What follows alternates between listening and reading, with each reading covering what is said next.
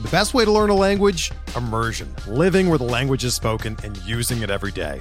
But if that's not in the cards this year, you can still learn a language the second best way, and that's with Babbel. Be a better you in 2024 with Babbel, the science-backed language learning app that actually works. Don't pay hundreds of dollars for private tutors or waste hours on apps that don't really help you speak the language. Babbel's quick 10-minute lessons are handcrafted by over 200 language experts and help you start speaking a new language in as little as 3 weeks. Babbel's designed by real people for real conversations, and their tips and tools are approachable, accessible, rooted in real-life situations and delivered with conversation-based teaching so you're ready to practice what you've learned in the real world. Here's a special limited time deal for our listeners. Right now, get up to 60% off your Babbel subscription at babbel.com slash bluewire. That's 60% off at babbel.com slash bluewire, spelled B-A-B-B-E-L dot com slash bluewire. Rules and restrictions apply. Before we get started with this episode of Bench with Bubba, a couple things to talk to you about. First, Thrive Fantasy is a great way to play daily fantasy sports, and it's not like the other sites. You don't have to draft a roster. You don't have to worry about ownership. You don't snake style drafts. None of that. It is prop betting. Prop bets. You have 20 prop bets on a slate.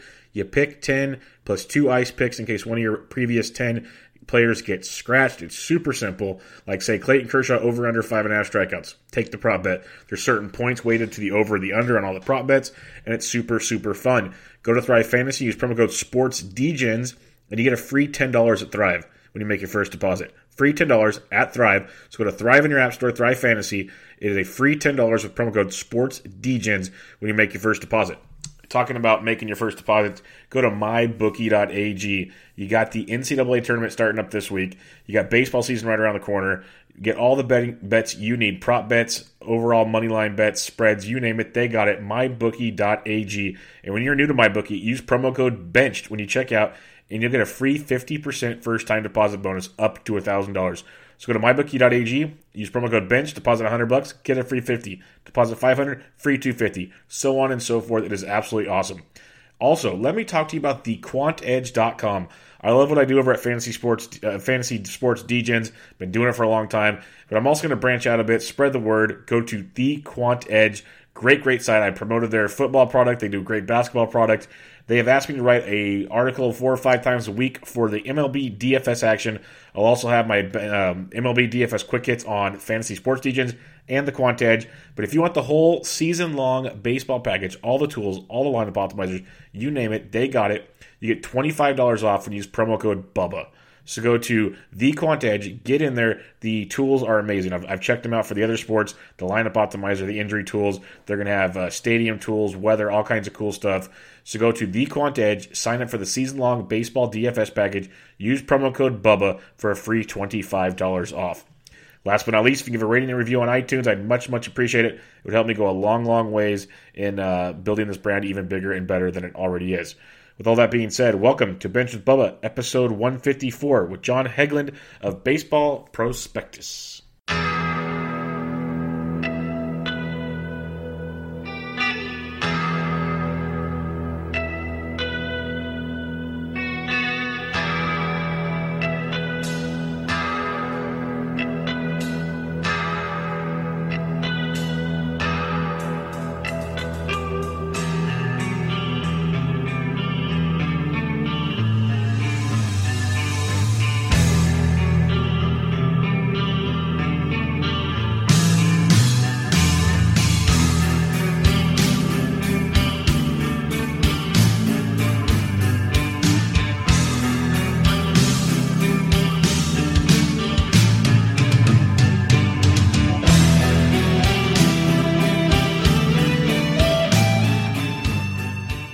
And welcome back, everybody, to another episode of Benched with Bubba, episode 154, with the final week of fantasy baseball drafts upon us. We're going to talk about some sleepers. We've done all the position previews, done a bunch of draft talk. We're going to do some sleepers. In order to do so, I have a special guest, first timer on the show from Baseball Prospectus. You can find him on Twitter at John Hegland. John, how are we doing, man? We're doing great. I th- I thought we were doing a whole uh, Giants fantasy preview show, so I thought I was going to be out of here in like 10 minutes. Oh man, we could so do. I love, we, we, we can talk all the Giants you want because we can cry together, we can laugh together. I can put an extra explicit label on this because it, it might get a little rough. But uh, I, I, yeah, no, I feel really bad like complaining about the Giants after you know three rings. It's sort of like you know I have a lot of I have a lot of a lot of friends who are Mariners fans, and they're not really they're not really up for that. They don't, they don't want to hear it. So yeah, I, I, loved your tweet. I think it was yesterday, the day before. Going, man, as much as I'm down on the Giants, I have to keep remembering like, or, or was something like three titles in five years. Is basically something like felt like so long ago. it really what happened. Yeah, that was yeah, because like you say it, I look over over above my computer. There's a 2010 like plaque. Uh, there's a Will Clark jersey behind me. I got like the Giants here. I got all kinds of stuff around my room, and I'm yeah. And I just did a pot. I did a my around the bases pod, and we did the West preview and my co-host was having a blast asking me questions about the Giants. I'm just like not wanting to talk about it at all. So well, yeah, let's move on now. Yeah, yeah I feel you. It's gonna be it's gonna be a rough year, but uh, we, we we we dig on and we hope for the future. Joey Bart and company is where I'm at. I'm gonna go into San Jose and watching the boys play. So Sweet. that's the plan. Very nice. Uh, let's talk about some recent news and kind of the fantasy impacts to it. Uh, we had a couple little signings. We're not going to talk Mike Trout because that's amazing, but he's not going to impact fantasy. He's still the best player in the world. Um, Alex Bregman got his deal, not going to impact us. Um, Gio Gonzalez, though, does get a minor league deal with the Yankees. We know their rotation's a little banged up. Gio might not be ready for the start of the season coming in this late, but there's going to be an opening for him if, like, say, Domingo Germán or Johnny Lasagna or one of those guys doesn't come through. How does a guy like Gio Gonzalez now jump onto the fantasy radar for you? Um, he really doesn't. Um, I, I, I'm actually more interested in this in if you know maybe it's tipping their hand a little bit about where they think Severino is. Um, you know, needing to go get reinforcements. I don't know, Gio. I guess I guess in a in a really deep format, uh, an AL only format, you know, he'll grab you some wins, but his you know velocity's been declining. Uh, K per nine has been declining. Um, so, and going to um, that ballpark, it doesn't it doesn't give me a lot of hope for fantasy relevance. So there, there's probably, and I've never been a Gio fan. I, I just can't stand the guys that wreck your whip um, for some reason. And Gio's always kind of been a whip killer. Uh, so I'm I'm probably going to stay away. You know, AL only. You know, if if you're into that, go for it. Yeah, I feel it. It's a tough one. Um, he does hurt you a ton. He has like those glimpses every once in a while where he wants to suck you back in, and uh, you got to like just hold off and go, nope, this is not the Oakland A's Gio Gonzalez or the early National Gio. It's just not happening. Yeah. Um, another kind of small move that it's more of who it's going to affect more than his production overall, but Carlos Gonzalez goes to the Cleveland Indians. They needed another outfielder. They needed kind of a left-handed power guy, sort of needed. You have Jake Bauers. There's Greg Allen and, and some others out there. Um, first off, do you think Cargo has a fantasy impact this season, or is he just another guy? He's. I, I mean, he he was his value was already de- declining. I mean, Coors kind of um, propped it up uh, for the last couple years. I mean, what are the Indians even doing? Like, do they even want to win their division? Um, so bad. They're trying to win their division in like 2010 by getting Hanley and, and Cargo now. So I, I don't even know. I mean, I had a little bit of hope for uh, Greg Allen and even uh, Jordan Luplow um, as you know being sort of deep sleepers. I mean, Allen more, you know, he's he's been um, drafted for his speed. I, I, that's kind of a mess, and um, I don't see Gonzalez. Um, you know, uh, he again he could come out, hit a few home runs, uh, put up a marginally decent average for a little while. But I, I just think he's at the end of the line. Um, so I'm I, I I'm more sort of astounded by what the Indians think they're doing. Like, did you know they're they're inviting the Twins to just take that division. Um, so I don't know. Yeah, I thought I was being, you know, sh- you know, sneaky a month or so ago saying the Twins were going to win this division, and that was just when they were trying to trade like Kluber or Bauer out of the team, which made no sense to me at all. But yeah, now watching what they've done to this offense and, and manipulating it, and now you're going to have Hanley and Cargo there. It really is weird to see what they're doing. Mm. Um, with Greg Allen, like you mentioned, that, that was kind of an early drafters, late round stolen base target. Does he have any relevancy anymore? I mean, you, you, know, I wouldn't, I wouldn't drop him if you can afford to hold him. Um, I, you know, see how things play out maybe for the first few weeks. Um, but you know, it's, it's not, it's not looking great. And uh, the problem is with someone like Allen, if he's not getting, you know, it's kind of the Jarrod Dyson problem. If you're, if you're in a league with weekly lineups, um, you know, do you just plug him in? He takes up that whole lineup spot, and maybe you're getting like two steals out of it, and you know, just a pinch running appearance here, a pinch hitting appearance there. So I am, you know, a little bit. I don't have any Allen shares myself, but uh, if I had Allen shares, I'd tr- I'd probably try to hold on at least a week or two into the season, unless you really had a roster crunch. That's a good call, and I think daily leagues he, he has a little more valuable value sure. to you there.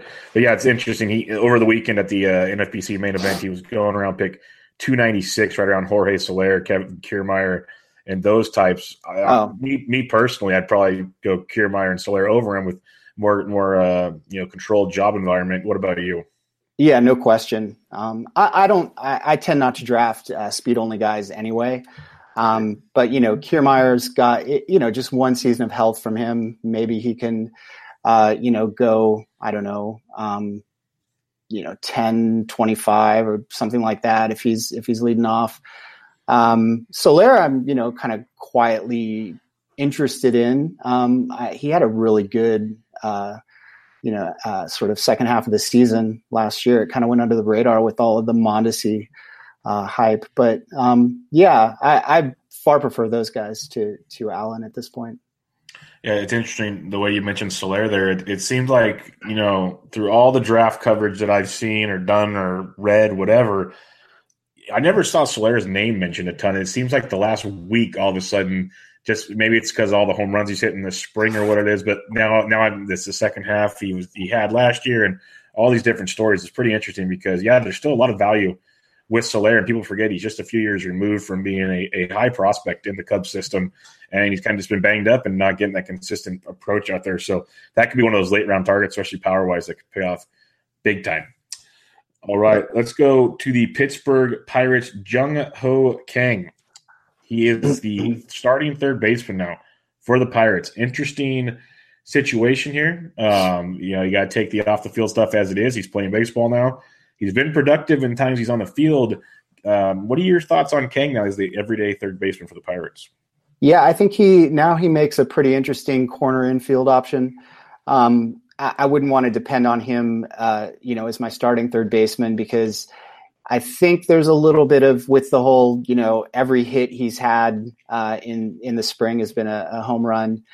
Um, you know, uh, that's yes, he still has power, um, but I I have a little bit of skepticism, but I'm interested. I mean, you know, you got to be interested. He's a starting player. He has, you know, when he was uh, the last time he played in the majors, you know, he was on a pace for 30 plus home runs uh, over the course of a season.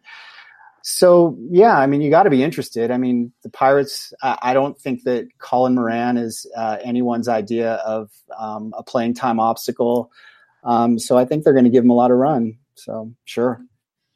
Yeah, I think there's a lot to like there. Like it, it's it's been an issue of consistent time with him on the field in his seasons he's been there, but uh, the power's there, decent batting average, and not a bad option. He's going about pick 353 right now. That's going to continue That's to climb it. Really, yeah. yeah. I can't wait to see like if I just do a search from say this past Saturday to the end of this next Sunday, like an eight day window there. That's going to be a much different ADP to take oh, a look at. Much much different. Um, Detroit Tigers we weren't really looking for them for a lot of fantasy help this year. It's nothing great. Uh, Paul Sporer is going to enjoy playing them on the show because they'll be better than real life, stuff like that. but um, he, um, Michael Fulmer, he's going to have Tommy John surgery. Uh, yeah. Pretty much a done deal. People were really high on him this year.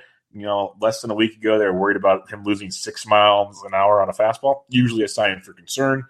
Um, he's done. We don't really have to analyze that anymore. But the rotation of Boyd, Zimmermann, Tyson Ross, Matt Moore, and Daniel Norris doesn't scream excitement all over the place.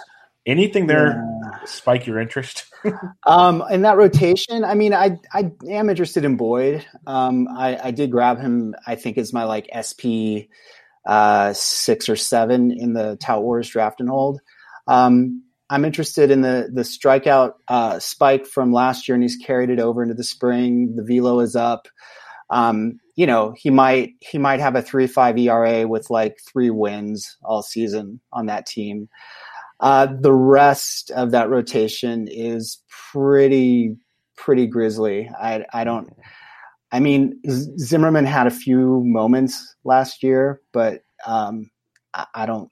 You know, I can't see um, rostering him uh, unless I was streaming for a particularly you know favorable week. But yeah, um, I don't know. I've always been interested in Daniel Norris, but I you know I got to see something first before uh, getting back on on that on that boat. Yeah, you can always say you, you drafted the guy that lives in the van and, and shaves his beard with an axe, but uh, yeah, it, that's always an interesting Daniel Norris story. But yeah, I'm with you there because when you know he was a big prospect, I think he came over in the Price deal with Toronto, if I remember correctly. Yeah, that um, sounds right. And, and he was supposed to be that guy, and he really has never been that guy. So no, I, I could see that interesting. The biggest thing with that rotation you know, you got Matt Moore in, in a little more friendly ballpark. You got Tyson, you got Ross, and those other guys. They're trying to trade them essentially. So if they get a hot stretch, I guess if you have to spot start, but yeah, it's, it's tough. I am with you on Boyd though. I have a couple shares of Boyd. I think that's interesting. Um, one last one I just want to ask you about purely speculation. You started mentioning that before we recorded, so now you, you piqued my interest. We might as well discuss it in case you know right after we finish recording the deal happens. But if not, it's just fun to talk about. Uh, there's rumors that Craig Kimbrel, you were saying, might go to the Brew Crew. They're in talks. In talks. Talks. Um, They're yeah, talking. We, yeah, just like we are. You know, what's going. Yep. We're talking. Um, but you know, if he goes there, you'd have to imagine he's the closer. So Corey Knebel, Josh Hader, all those options there. You know, Jeremy Jeffress is injured right now, but he also comes into the back end. What does that do for you with that back end that was so dominant, but everyone kind of got a piece of the pie? Now it's pretty much gone. Yeah, I mean, uh, it makes me glad that I I missed out on almost all of those guys and in in the leagues I've drafted so far. That's selfish. Um, yeah, I you know, Hader Hader's value doesn't change a ton. He's still going to be a multi-inning guy, um, but uh, you know, he probably the this the 10 to 15 saves he might get probably gets chopped down a little bit if and you know it's purely speculative so who knows i mean I, i'm just sort of impressed with the the Brewers have been, you know, one of the few teams that have looked at the market, and, and if they do sign Kimbrel, like uh, with the Grandal signing, with the the Moustakas signing, I mean, you know, they've, you know, don't get me wrong, I'm I, I want players to get their fair share, um, you know, but they they've made smart moves. Uh, they've really taken advantage of the depressed market, you know, and I, you know, they have to be um, if, if, the Kimbrel signing goes through, I mean, they have to be far and away the favorites.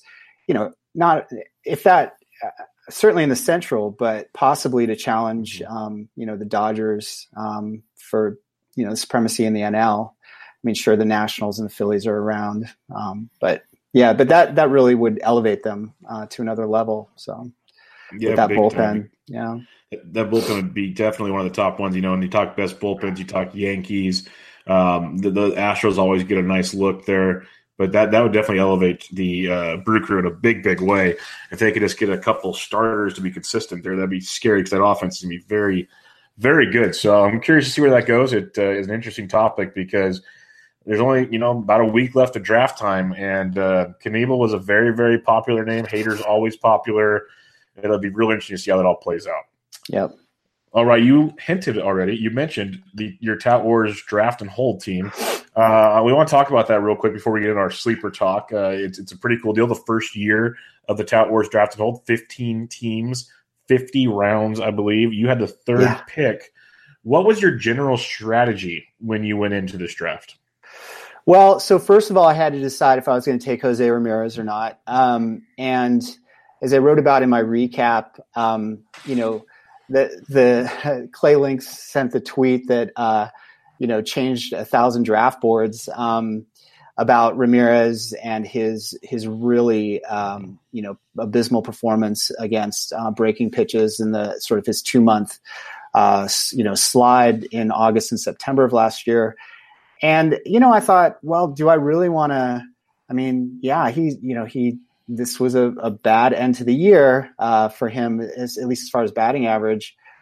Um, and I thought twice, you know, I thought, well, should I go Scherzer? Should I go, uh, you know, JD? Um, but you know, I, Martinez, I kind of, you know, stepped back and tried to look at this with uh, objective eyes and say, you know, he's been an elite hitter for really the last three years. Um, he's 26. And two months is a really uh, small sample size when you're looking at, you know, three years of, of elite production. Furthermore, uh, Tout is an OBP league. Even when he was hitting like in the 220s, his OBP was around 340, 350. Um, he, he was actually, his walk rate increased. And that gives me, I think, a comfortable floor. And with that Cleveland team, I mean, we, we sort of, you know, referenced how, um, you know how bad the the bottom end of that lineup is. Um, you know, I, I, think it gives them a lot of freedom to run. Um, and so I, I, thought that was a pretty safe value. And I just wanted, I wanted the freedom, you know, rostering someone who was an on base guy with power and speed just means you can go in so many different directions, um, you know, based on what's available to you in subsequent rounds. Um, so the other thing I wanted to do, um, well, a couple things. Also, I wanted to to really get a strong on base percentage, uh, you know, sort of core of my roster. So um, went with Ramirez and Juan Soto as my first two hitters, um, and then got like Posey, uh, Jesse Winker, um, you know, who are also really strong uh, on base performers to to make sure that I kind of lock that in. Um, on the pitching side, I, I, just wanted to see what the, the room was going to do, but planned on probably getting two pitchers in the first four rounds. Um, you know, whether they be sort of top of the line aces or kind of, you know, second tier aces. Um, and I did grab pitchers in the second and the fourth round with Snell and Jameson Taillon. Then I really wanted to go hitter heavy uh, for a while, for about maybe eight rounds or so and then just kind of use those mid rounds to really uh, stock up, just really get um, a lot of quantity with pitching. Because with the draft and hold format um, and the weekly lineups, that would give me a lot of freedom to just play matchups and and kind of you know um, maximize um, you know the talent that I had uh, as far as starting pitching. So it's kind of how it went. Yeah, I, I, like it. Looking at your, your, the way you talked about kind of just kind of maximize innings and uh, like kind of targets and whatnot, and, and, you really did that after you got like your core of you know Snell, uh, Jameson Taillon, Charlie Morton. You know, three you can really count on there. Yeah, Wade Davis closing, but then you go to Hyun-Jin Ryu, who you know he's going to spend some time on the DL. It's just what they do, but when he's out there, it's outstanding. Uh, Jon Gray, you can stream him. He's on the road. Um, I, I, don't hate him on the road. Then you got like your Trevor Rays, your Andrew Millers, those kind of relievers. Matt Strahm, who now is turning into a great pick. Um, Michael Pineda, I think, can be sneaky good. Jeff Samardzija eats up innings. I, I, really like where you went with the pitching there, and it goes on and on throughout the roster. So there's there's some good stuff there. Uh, you struck gold on uh, Robbie Grossman. As much as I don't like seeing him starting for the A's compared to some other guys they have, that's going to pan out really nicely for you there. Um, what were a couple guys maybe because as you're going deep in like 15 team, 50 rounds, like you're drafting um, some guys, Cory Spangenberg, uh, you know, there's the Jordan Luplow name again, Jharel Cotton. There's there's a lot of late late names you're targeting. Who were some that you were just throwing it and hoping it stuck, or who are a couple that maybe you thought, okay, these guys actually have a path to playing time if it all works out? Yeah, um, trying to see if I can get my draft Your board. Block pick in the 40th round is very, very good. Well, I hope so. I mean, that's that's definitely one of them where it, you know, the BP has sort of a a cult of Vogelbach. There are a lot of the writers there that are really into Vogelbach, just waiting for that, you know, you know, waiting for him to translate that um, minors dominance into into the majors. Um, so, so it was a couple days after that that Dipoto came out and said that he'd be getting um, be getting you know a serious look. Um, so uh, you know, I think after, honestly after about round thirty, it's pretty much all um, it's pretty much all sort of throw crap against the wall and, and hope something sticks. I mean, I do think you have to balance. I, I didn't go. I think a lot of a lot of managers went a little more um, prospect heavy, uh, and I, I really erred on the side of like boring regulars. You know, your your Brett Gardners, your Alex Gordons. I mean, that, those are nobody's idea of exciting fantasy players. But I know there's going to be some week in July where you know I'm going to be really glad that I've rostered Alex Gordon. Um, you know, as uninspiring as he is, and, and I think you just have to really. Uh, and another thing, because I kind of went pitching heavy, I don't have a ton of backup uh, at my positions, so um, so getting those guys that even if you know, frankly, they they they kind of suck. Um, you know, at, at, least they they would be accumulating some stats um, if if it comes to a point where I have to actually put them in the lineup. So. So yeah, the Gordons, the I, I mean, like Zach Davies, he's getting hit around like a like a pumpkin uh, this spring, but he's gonna, you know, he's he's gonna get ten to twelve wins with like a four point two ERA, and you know, sometimes that can be useful. I'm glad you mentioned a name like Alex Gordon. I literally did a draft earlier tonight, a 15 team draft, and I was the fifth pick. So on the my last pick, 30th round, I was debating taking Alex Gordon just because he's going to be batting in the middle of that Royals order. He's going to be out there every day. It's like as, as much as he can be annoying, he's going to get chances to produce day in and day out. And at that point in the draft, that's exactly what you're looking for. So yep. I, I like that. And, and when you look at your roster, like you said you can do that deep pitching strategy because you set up your game plan of taking so many solid hitters, barring injuries, which you can't predict. You have a solid lineup that, in reality, you're not going to be changing a ton throughout the season. So um, there, there's a lot to like there when you're doing it. Um, can you let everybody know exactly that might not know what a draft and hold format uh, entails? Like, do you yeah. still set your roster every week, stuff like that? Yeah. So, um, you know, it's modeled on the NFBC draft champions. and I've only done one of those um, a couple years ago, so I really don't have a lot of experience. I don't. Know, do you do the draft cha- or the draft champions? I have not yet. No, I okay. have not. I mean, um, you know, it's like a it's it's a good mock drafting, but it's you know 150 a pop, so it's it's you know it's, yeah. it's expensive mock drafting. But um, yeah, so 50 rounds. So you draft uh, and you hold everyone for the entire year. There is there are no trades, there are no waiver pickups there is no DL. Um, so you know every uh, and then you set your lineup weekly um, based on you know what you have on your 50 player roster.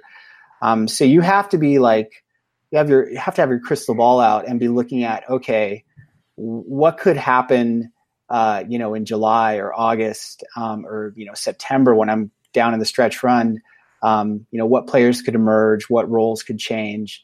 Um, and that's hard. And I don't, I don't know. I think a lot of the other players did uh, better with that than I did, to be honest. But, um, but you know, everything that you, you know, every player you roster for the entire season comes out of those fifty that you draft. No, and I, I, like that idea. It's just totally different. Um, I do hear people compare it to a, a mock draft. I'm like, yeah, that's one way to do a mock draft, but I guess at worst, because you know everyone always says, "Man, I wish I could play this team out and see how it does." And well, now you get to for 150 dollars. Right. Give it a shot. So I, I, like the concept behind it. Um, the OBP, you're seeing more and more of that these days. That makes things very, very interesting and does change things. Like that, that Juan Soto pick is I think an actual steal at that point in the draft. Your third pick in the third round. He is an OBP monster. So that's outstanding. Yeah, I, am excited. I mean, I, I, actually when I when I started to kind of game out the first few rounds, I kind of had Soto penciled in, just hoping he would be there, and then I actually, um, you know, was debating for a minute about between him and uh, Kris Bryant. Um, I think Bryant was there. Yeah, Bryant went the next pick, and I just, I just I couldn't I couldn't resist uh, Soto with you know the year he had last year, and I know people say, well, you know, could be a sophomore slump, but he was up, you know, for the better part of the year. Um, pitchers had a chance to adjust to him. He adjusted back. He's got such great on. I mean, he's just so polished, right, for a, a kid, basically. Um, that I don't. I mean, if he does what he did last year over a full season, has great value. Uh, he doesn't even, you know, at the, in the third round, he doesn't necessarily have to take a step forward to be worth that third round pick. Yeah, no, I, I like that a lot. Um, you know, Puig Jesse Winker to be sneaky good. It looks like he's actually going to get the job now because there's always rumors that he might not be there, and they're getting wise on that one. I think Ryan Braun is one of my favorite kind of mid mid round targets there. Very very good. A lot to uh, to like like in that respect. You got you got Whoa Nelly here, always a good deal. Um, talking about some of your pitchers, just to talk some players here now. Blake Snell, you took him as your, your number one pitcher, second round. You know, obviously had a phenomenal season last year, Cy Young Award winner, not much to hide there. There are, you know, the doubters that say, you know, how can you do it with this kind of, you know, left on base rate and all this stuff. Um, I think he's still going to be very, very good this year. It's tough to be that good, but he's going to be very, very good. What are you, uh, what sold you on taking him in the second round? Yeah, well, I, you know, honestly, I probably would have taken um, Nola, Verlander, Cole, um, along with the big three ahead. So I wasn't targeting him. Um, you know, I, I, just saw him as kind of the last um, top line ace um, before a tiny step down to the Bauer, Syndergaard, Severino uh, tier. I mean, I think the strikeouts are legit. I don't. Ex- I, I expect the WHIP to maybe tick up a bit. Um, the ERA is going to tick up a bit. Um, but he really, I mean, the way he finished the end of the season last year, it was not, it was not a pitcher that was getting tired. It was a pitcher that was finding another level. Um, so I, I have a little bit of you know nervousness about it, but not not much. I mean, I think he's gonna, I think he's gonna ace out pretty hard. Yeah, no, I think he's gonna be very very good. I was, was curious your thought process on on that. Uh, you you mentioned Matt Boyd earlier when we were talking Tigers. You grabbed him. You got Matt Strahm and I think it's really interesting. So when you're doing this draft, you know, there was a little bit of talk on him, but now the talk is through the roof. Were you um, were you targeting him before the spring success, or did the spring success have anything to do with that? So he he got on my radar. So I was I was actually working with um, Darius Austin uh, at BP, and we were kind of doing some work on the depth charts, going over all of the bullpen situations and trying to project saves. And we got to San Diego's bullpen. We're like, yeah, Yates is the man, but you know, we got to throw a couple of rogue saves uh, somewhere else. And I'm like, well, what about Strahm? And he's like, I think they're stretching him out to start. And I went, huh, okay, because I've always loved him just with the stuff. Um, and so, uh, you know, I got, and one of my good friends is a Padres fan. Um, you know, he, he has to be a good friend because I overlook that flaw in his personality. Um, and and you know he was really excited about Strahm and this was right when the spring games were starting, and so um, I just thought whatever his role was going to be, that he would be someone good to grab um, because of the talent, and uh, and it looks like it's going to be a starting job. So I'm pretty excited. James Anderson was kind of kind of pissed off at me because uh, I got I got Strahm in here and I got him in um, TGFBI Champions League, and James is in both of those leagues, and he was he had his he's ready to get his grubby little fingers all over my my Strahm. So, yes, he he likes him some Paddack and some Strahm. He likes yep. that San Diego duo quite a bit. So, hey, hey, pretty... and it's oh sorry, no, that's fine. What were you gonna say? Well, I was just gonna say because Alan Harrison, right, who was drafting right he was drafting out of the two slot. So that same round that I got Strahm, I think Paddack went earlier in that round. So this was, oh, what was this? This was round 22. 22. Yeah. So Paddack went to, uh, to Matt Modica and Alan's on the chat going, God, damn you guys. And then I got Strahm and he was, he was, uh, he was not happy that two of his Padres went in that that's, round. That's outstanding. Hopefully, somebody got Fernando Tatis from them too. That made better. um, yeah, no, I, I just like this format that, that you put together. A couple more things I want to mention is you took four catchers, and I'm not saying that's a lot by any means because a it's 50, 50 uh, rounds, and you can't add drop obviously. And catchers get banged up a lot. Like things happen with catchers. Was your plan to take four catchers, or to just kind of fold that way? I honestly stress so much about catchers, um, and I thought that's a really dumb thing to stress about. Um, you know, after I got because I, I, didn't, you know, there, I didn't really have an idea of what I was going to do as far as my backup catchers. I got Posey, you know, knock on wood, he's healthy. The hips, you know, the hip has been uh, fixed. Um, I got Tucker Barnhart, who's a pretty good OBP catcher, plays every day. Um, and then I was just sort of taking cues on, you know, were people going to grab a third, a fourth, a and some people just went you know, did not even grab a third catcher. Um, some people went as many as five, and I thought, excuse me, I thought four was, you know, I, I Phegley is going to get some at bats. He's got a little bit of power. Um, not exciting, but uh, he could fill in if need be. And uh, Stassi, I actually like Stassi. I mean, now that they have Chirinos, um, Stassi's probably, you know, maybe going to get one, two starts a week. But if anything happens to Chirinos, I think Stassi is uh, sort of a, a decent, you know, I think there's some, some room for growth there as a hitter. So, and I thought, whatever. It, it, I thought about drafting a fifth catcher uh, toward the end, but I, you know, I, I, examined my my life priorities and realized that that was that was not something that was really going to um, make my team that much better. So.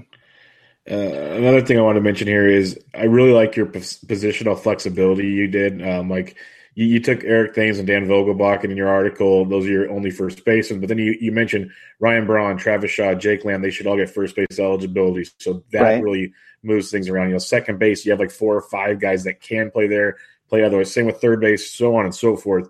I think in a format like this, like, were you really making a point to try to get positional flexibility?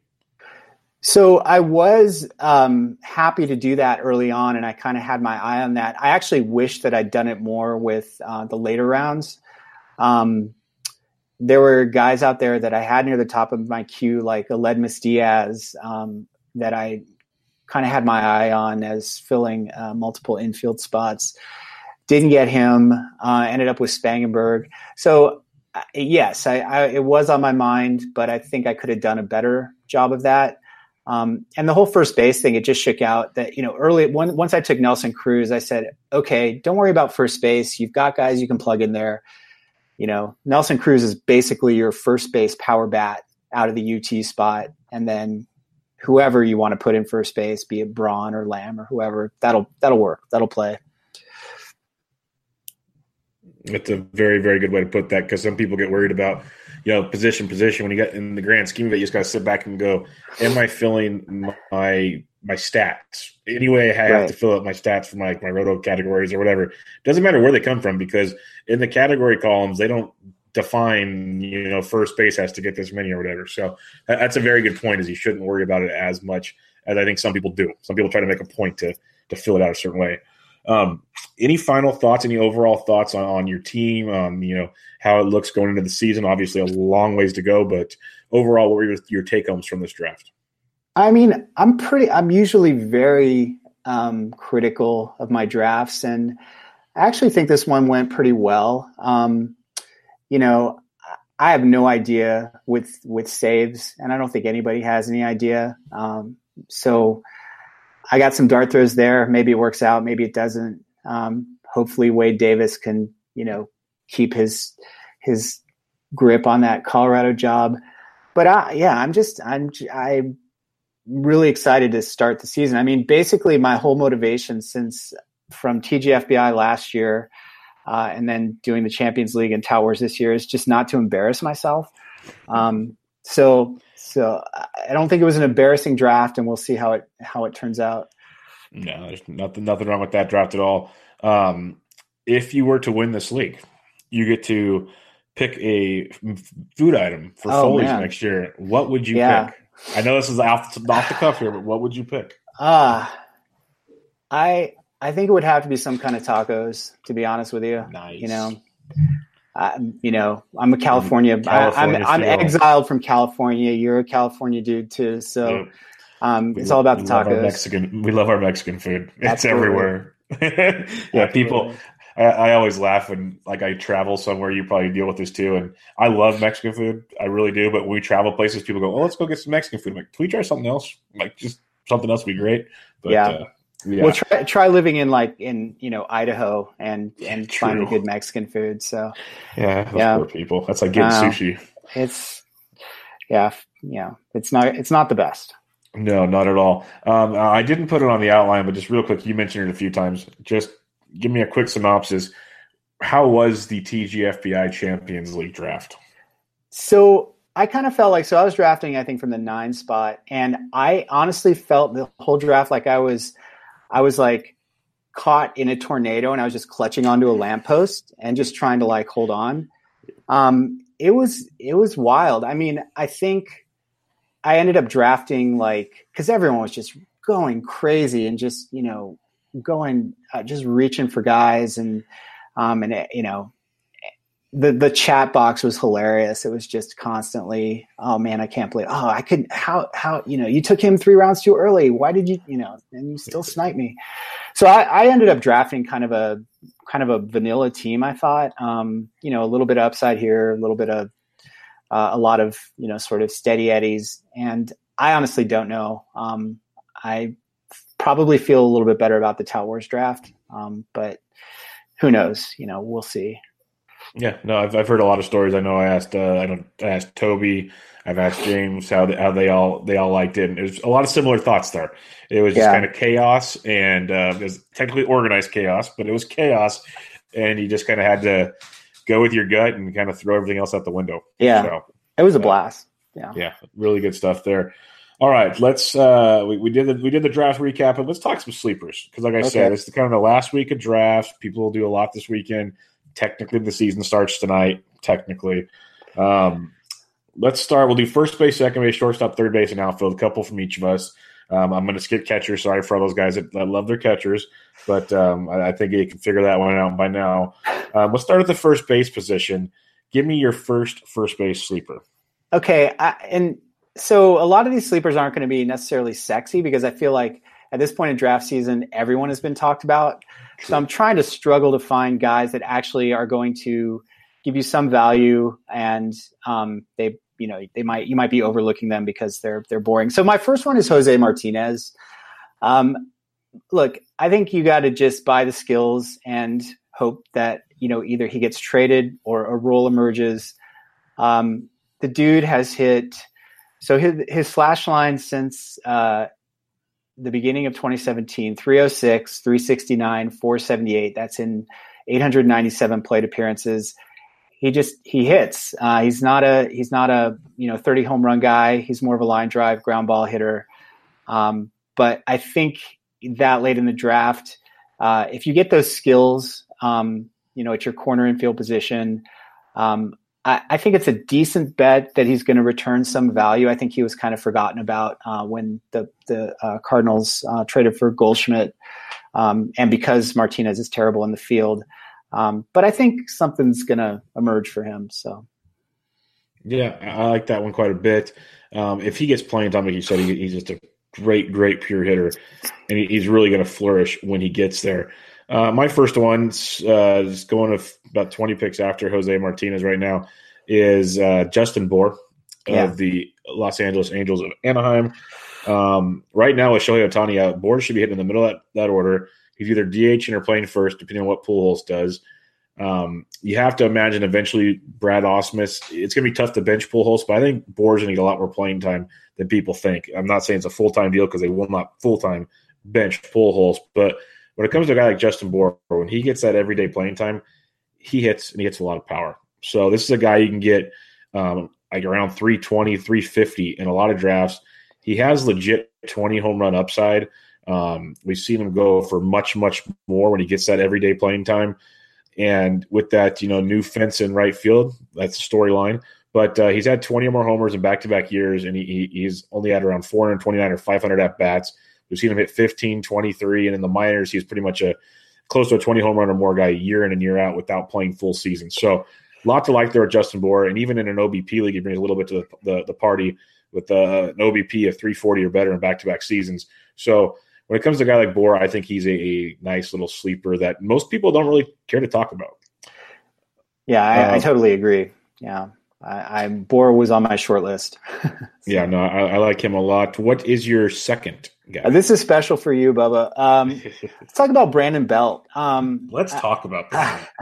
like, I'm just hoping for that one healthy season. Um, you know, I, am not gonna I'm not gonna pretend that he's going to um, fulfill the the promise that I think uh, Giants fans had pegged on him when he when he uh, started his career but he still is a solid hitter. Um, you know, he's he's improved his launch. He's sort of raised his launch angle a bit, uh, a little bit over the past few years. Not that it helps um, when you're a lefty hitting in uh, whatever park they're calling it now. Um, it'll always okay. be a key to me. Uh, Thank you. Oracle Park. Park. but I think that so another kind of theme of my sleepers is late round players that can help you in average and runs. Now Belt's not a super average guy, but he can reasonably hit 250 to 260, I think, if he's healthy. Um, and he is a, you know, I think that he, he uh, when you get those sluggers like maybe Bour and CJ Cron, um, they're really going to lag in the runs category. Mm-hmm. And, uh, you know, Belt can get you 70 to 85 runs uh, if he's playing full time. And I think that's a nice little perk. We're talking late, late round here, but um, I would not completely write off Brandon Belt just yet. No, I, I like the Belt call quite a bit. I wrote about him in my first base sleeper column, and I think there's a lot to like. There, people pretty much have written him off, and it's just because he's getting hurt all the time, the concussions, which is a legit concern. But yeah, if he can just play every day, that's scary, scary good. Um, my second one, I had a few to, to pick from this guy. It's going to be interesting because it looks like he's going to get some everyday playing time with the Houston Astros. Is Tyler White? Um, if that playing time continues, this is a guy that has 15 to 20 home run power, and he actually helps in the in the batting average column more than you'd expect. You know, he had 276 with the Astros last year in, in uh, 66 games, and in only 22 games in 17, he had 279, but he hit over 300 in AAA both those seasons. Um, for the most part, he's been a career. You know, you've seen him hit 260, 270 or above through most minor league stops. So uh, there, there's a lot to like in that respect, and a pretty loaded lineup. Um, he's got about 20% carry, which is not ideal, but the power's there, brings a little bit extra to the lineup, and uh, to not have your batting average just drown you at that point in the draft uh, is is a sleeper. There's, there's, a bunch to pick from down here at first base, but uh, yeah, one that uh, I think you can get a little later than you'd think. Definitely. All right, second baseman. Give me your first second base target. All right. Um, I feel like he's getting a lot of helium lately, um, but I still think Adam Frazier is being um, undervalued and uh, drafted a little too late. He's going in the well. I, I it'd be interesting to look at the the past uh, couple weeks, um, but overall, he's been going in deep in the 300s. I mean, he's supposed to be leading off, playing every day at second base for Pittsburgh. He's just he's a good contact guy. Um, he's got a little speed, a little power. You know, this is a time in the draft when you're just looking you know, for you're not looking for a game changer um, necessarily in any one category. You're just looking for someone that can give you, um, you know, a little bit uh, across the board. And uh, I mean, I'm, you know, I, I had him in, uh, or I, I, still have him in an NL only keeper league, and he really uh, last season towards the end, he he really came on and, uh, um, you know, was hitting, you know, getting a hit or two every day. It seemed like. Um, I think there's a high floor there, uh, and uh, you know I would be happy with him as my middle infielder if I'd waited on the position. Yeah, it's, it's, it's, a very very good call here. My first one, he's going to pick 362 in the main events, and he's not sexy at all. But you mentioned how rough that Indians offense is. Jason Kipnis is going to be hitting at the top of that order in front of the likes of Lindor, in front of the likes of Jose Ramirez, and he's not far removed from being a All Star. And I know he's kind of struggled the last two years, but we saw a nice turnaround, especially like in the second half last season. He still ended with 18 home runs. The average was not ideal, but you know, back in 16 and before that, he was a 275 plus hitter. Uh, if we can get him back to 250 or better, you're you're looking at some pretty good things.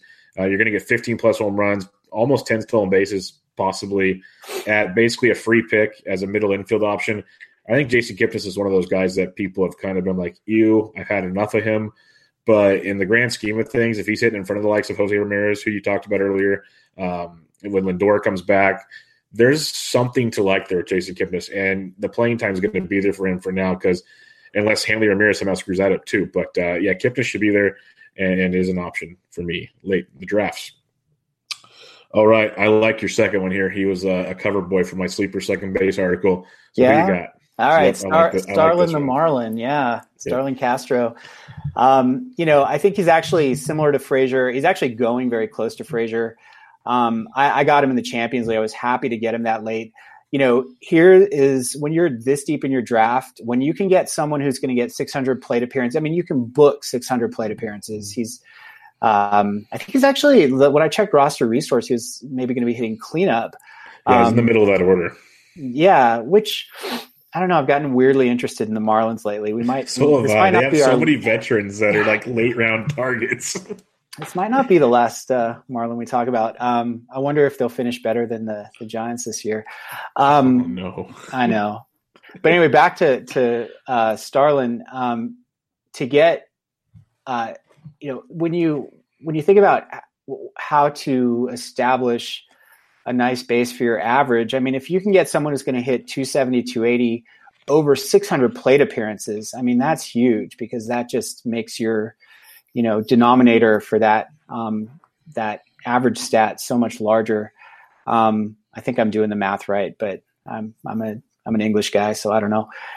But uh, he'll give you some help in counting stats. You know, maybe 15 homers, five steals. But the runs, again, the runs, you know, should be a solid t- tally. Um, you know, maybe 80 to 85 runs, which are just thrilled to get in like the 25th round or whatever. Um, so yeah, I'm I'm pretty. Uh, I mean, it, maybe excitement isn't the right word, but I'm I'm happy to end up with uh, Starlin Castro. Yeah, I have no problem with Starlin. He's another one of those kind of boring picks that, like you said, 600 plate appearances at that point in the draft. I have, I have no problem being a boring team that has guys that get the job done. So I like that a lot. Um, my second second baseman and his helium's been coming up as well because they're actually looking like they're going to have playing time for Chad Pinder in Oakland. Um, this guy, I've loved him doing DFS when he's in the lineup versus a left-handed pitcher. He mashes them. I'm a big fan of Chad Pinder, and if the reports are true that he is going to be a guy that gets you close to 450 to 500 at bats, I think this could be a steal. He's going to be multi-position eligible. He's going to hit for a decent, you know, maybe a 260 plus average, but that power is there. Um, there's a lot to like with Chad Pinder getting everyday playing time. So he's he's free right now, but his value's going up. He's another guy that I could see, like Jung Ho Kang, we talked about earlier, that I could see that that uh, ADP climbing quite a bit come next weekend. So, can I ask you about Pinder? It, so, is he now? Um, is he looking to get at bats in the in the outfield now? Um, yep. Okay. Yeah, so he's going to get some time against righties now too, as well as yeah. being the lefty killer that he's been. Yep. So they're gonna they're gonna try him on the outfield. Plus, he'll kind of play that utility role in the infield uh, in certain matchups. So they're they're gonna attempt to um, get him out there as much as possible. It looks like, which would be tremendous. Yeah, dude has legit power. Yeah. So pretty pretty uh, happy on that one. Let's get to the shortstop position, a position that everyone is claiming is super super deep, and I'm not arguing that at all. Um, and your first one here is a guy that I have targeted in a lot of drafts. Who you got? Um, I think I put uh, Kike Hernandez first. Is that yep, is that who we're talking about? Yeah, that is correct. So I mean, could have put him in the second base sleepers or the outfield sleepers as well. I like I, I think of him next. I can't I can't think of him without thinking of without comparing him to Chris Taylor, his mm-hmm. teammate. Um, Kike has one more position of eligibility right now. I mean, Taylor will probably get second base back in short order, but uh, Kike's got second, short, and outfield. Um, he's going 100 picks later than Taylor. Um, you know, he's really erased his pl- platoon split. He used to be um, a lefty masher like Pinder or thought of that way. Um, but he's almost as good against righties. He's got legit 25 home run power. He's in a stacked lineup. And, you know, I, the Dodgers are a pain in the ass. Um, we know this with both the lineup and the pitching. But I could see a scenario where he's putting in maybe, you know, uh, two, three times a week at second, and then maybe part of a platoon with Joc Pederson or Alex Verdugo, um, you know, the the short side of the platoon in the outfield a couple days. I think he'll get his, you know, 450 to 500 plate appearances, and you know, getting you at least 20 home runs and a decent dish average. Um, you know, I, am really into and the multi position eligibility. So I'm I'm really liking uh, if I can get Kike late in the draft. Yeah, I like getting him late. The power is legit. Like you said, once he kind of broke the mold of being a lefty only guy, he's going to get the playing time. We saw it last year, and, and I think you know the Austin Barnes experiment outside of catcher is gone, uh, and then Chris Taylor he, he's kind of a downer last year, so we'll see how that pans out. Um, my first one, he's been going up. I had a couple others that I really liked, and they're all above pick 200 now. In, in um, Paul DeJong and Jorge Polanco, you know, a month ago they were way down there. But uh, Asdrubal Cabrera still only picked 222. It's not a massive sleeper, but 25th shortstop off the board.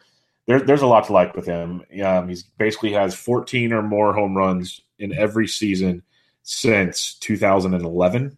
Um, he hits basically 270 at least, you know, 70% of those seasons. He is a very, very consistent player. He's getting you 65 plus runs scored, 65 plus RBIs with big time potential. He's just consistently getting the job done. I love that kind of consistency when I can pencil it in at a at a shortstop or second base or a middle infield position. And going to Texas and Arlington is not going to suck hitting there in the summertime. So I really like because Drew is actually second, short, and third base eligible. So you factor in middle infield and corner infield.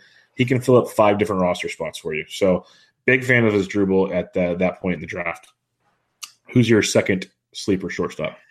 All right. Well, let's uh, let's go to um, Atlanta and uh, and look at a little Dansby Swanson, see if if he can uh, fulfill some of that uh, uh, prospect pedigree. Um, I don't, you know, this is this is more a kind of more of a profile um, pick than necessarily the player himself because he was injured for most of last season and, and he you know he could have had a, a, sort of mini breakout his power just completely i think Eno Sarris um, wrote something in the athletic looking at uh, for possible breakout bats and and swanson was one of his choices because um, his injury really sapped his his exit velocity I mean, he's still, uh, you know, a number one pick. Uh, I think he's got the hit tool is still there.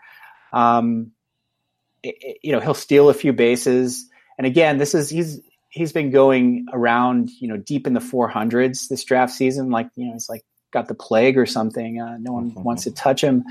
Um, but I grabbed him. He was, you know, I grabbed him in draft and hold, um, and and in a couple of other places, and you know, it's just kind of a bank on on the post type sleeper narrative um, to see if something's gonna gonna pan out there. I think he'll be fine. I don't think he'll be a star, but I think he'll be he'll return value at least going as late as he's going.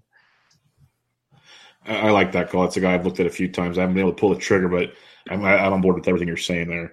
Uh, my second guy is Lourdes Gurriel Jr. Uh, I'm a big fan of this kid. He had a stretch last year where he was just destroying baseballs and he got hurt. Uh, he still hit 281 with 11 home runs, drove in 35 and 65 games and 263 at bats. He's doing it again this spring, showing all kinds of power. I think this guy's got 15 to 20 home run upside. He's going to hit for a decent average because the power is never really there in the minors, but he's showing it like a lot of these kids do out of nowhere when they come to the bigs. Could be the baseball. Who knows? That's a whole other podcast. But um, the average is there. He's got pretty decent plate uh, plate skills, and um, the the glove the glove is working in the field so he's not going to lose playing time in that respect. Second base shortstop eligible. So I, I like me some Lourdes Gurriel Jr. It's something with those brothers they can uh, they can hit a baseball. It's been well proven. So big fan of that one.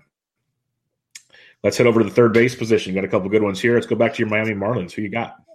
Uh, let's talk about um, Brian Anderson, boring Brian Anderson. Um, you know, I could repeat a lot of the stuff I said about um, Castro, um, Anderson's going to be hitting second, so I think that gives him sneaky run potential. He got 87 runs last year, which you know, again, you know, there that's that's helpful. That you know, people forget about the runs category, but um, he's a plus um, producer there.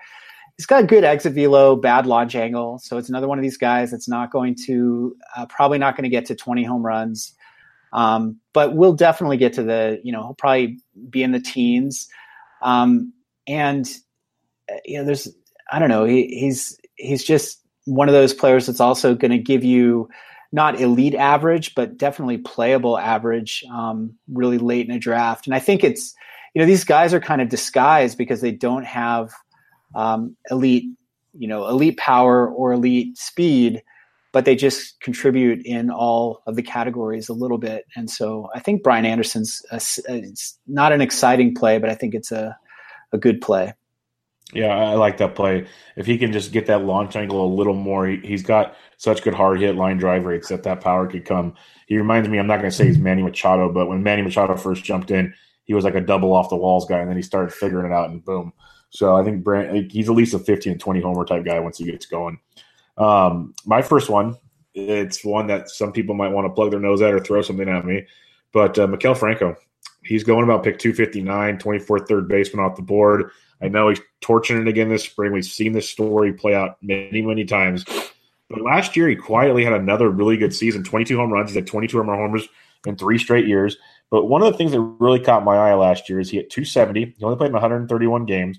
He played in 152 or more the previous two, but hitting 270, he lowered his strikeout rate to 13.3%, which is a career best. Um, there's a lot to like with this kid, and if people weren't paying attention to the Phillies, they added this guy named Bryce Harper. They added Jean Segura, that off and Andrew McCutchen. That offense is going to get really, really good. Not as much focus on uh, Maikel having to come through. He's going to have more guys on base to drive in. I think he can be in for a nice big season of maybe 25 home runs again, at least 20. And if that average and strikeout rate stays the way it is, there's going to be runs to drive in and runs to score. So I think Maikel could be one of those forgotten guys, you know, another kind of post hype type guy that could come through this year. Who's your second third baseman?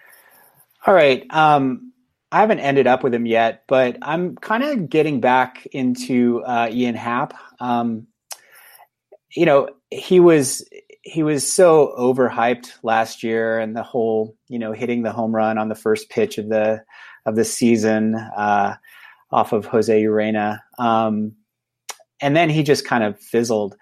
But I think again, this is kind of a post type sleeper. There's talent there.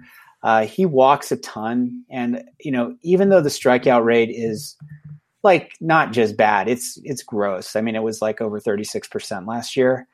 You know, the one thing that that keeps me interested uh, that you know there's potential for that to come down.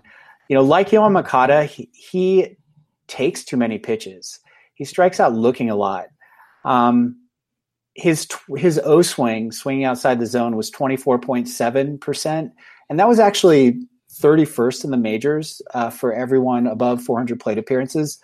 So this is not a free swinger. This is just a guy who seems like he might be a little too patient. And you know, if he can unlock, um, you know, if he can and sort of uh, get to the ball earlier in counts, he's got speed, he's got power, and I think there's you know there's a mini breakout uh, on the horizon if he can just uh, be a little more aggressive in his approach.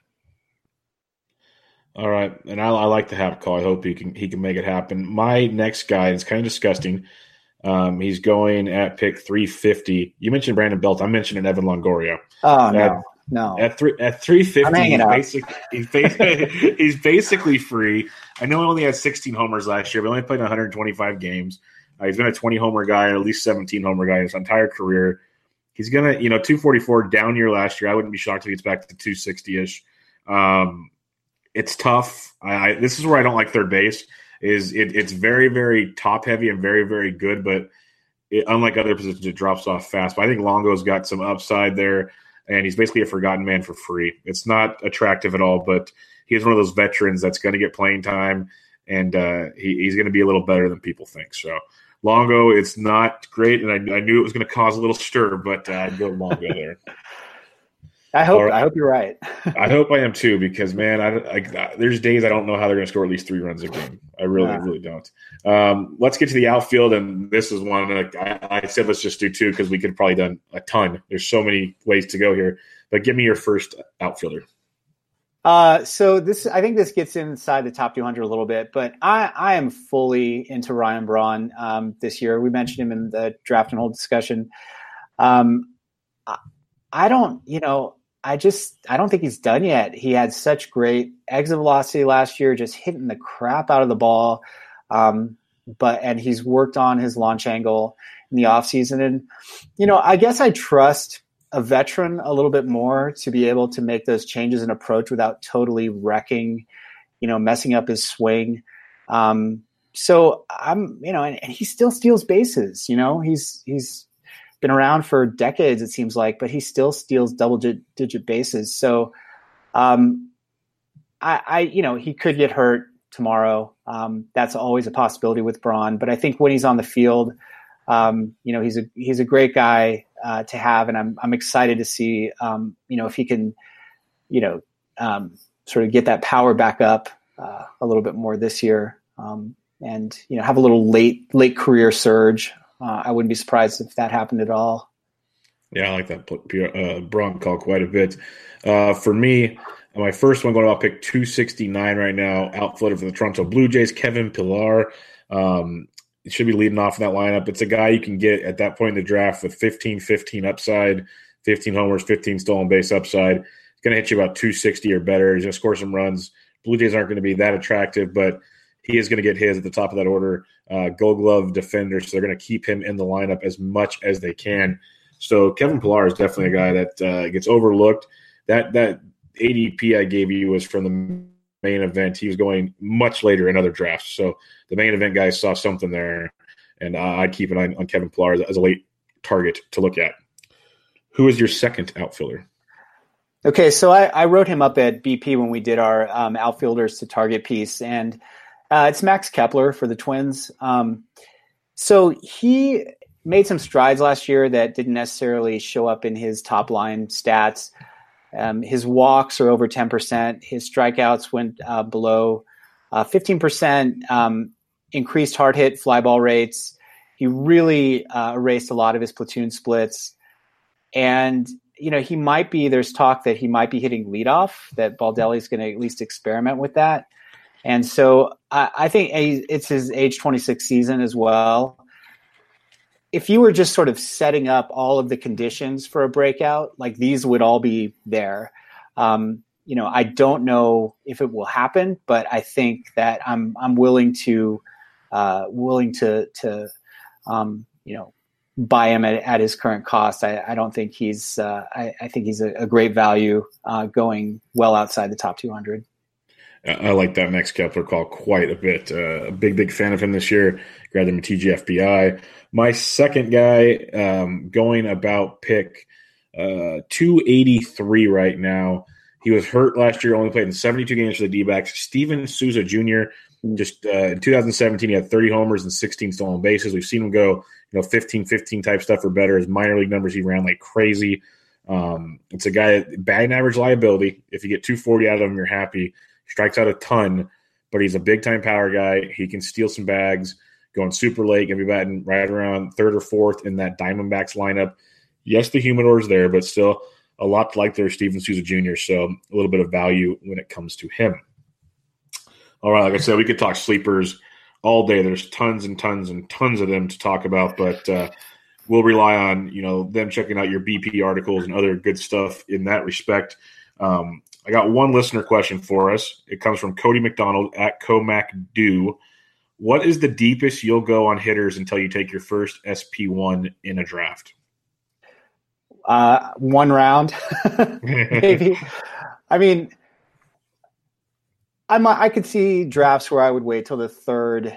I this year I don't I don't see going much further. I am not an advocate of the uh, the no aces strategy, uh, even though it's worked for Clay Link and Todd Zola's written about it. Uh, you know, especially in these industry drafts, uh, I would like to sort of go against the grain and, and be different. But you really get, I, it feels like that middle tier of pitchers is just so, you know, laden with risk this year. Um, I don't want my, uh, the front of my rotation to come from, from that um, segment of the, of the pool. So I can't I can't really see this year going beyond the third round uh, without having a starter. Yeah, it's tough. I've I've I've adjusted every season. I used to be a, a never take a guy early. I think last year I started taking him by the fourth round. This year I'm with you. I've taken I think one in the second or third round at the latest in every draft I've done. It's been I I, I really feel like my team does not. It's not comfortable at all no. when you don't have one of those kind of big, big arms to look at because it drops pretty dramatically after a little while there. So it is it is rather rather tricky. But all right, John, this has been great. Um, it is awesome having you. We will do this again sometime for sure. Why don't you plug what you got going on at Baseball Prospectus and where they can find you? Yeah, just uh, at BP, uh, baseballprospectus.com. And I am writing something after I get off this call. I am going to write a piece for tomorrow on uh, dark horse uh, ERA candidates. So, uh, some pitchers late in drafts where you might be able to squeeze some ERA value who don't necessarily project um, to have that value. And we haven't really done our assignments for in season. We'll be doing that in the next uh, week or so. Uh, so I'm not sure what my beat is going to be, but you can just find me if you uh, go to BP and click on the the fantasy link at the top of the page. Um, I'll definitely have some content there. Awesome. And he's on Twitter at John Hegglund, H E G G L U N D. John, this is a lot of fun, man. I appreciate you jumping on. And like I said, we'll do this again sometime. Cool. I hope so. Thanks, Bubba. No problem. Everybody, this is Bench with Bubba, episode 154. Talking some fantasy baseball sleepers with John Hegglund of Baseball Prospectus. Catch you guys later.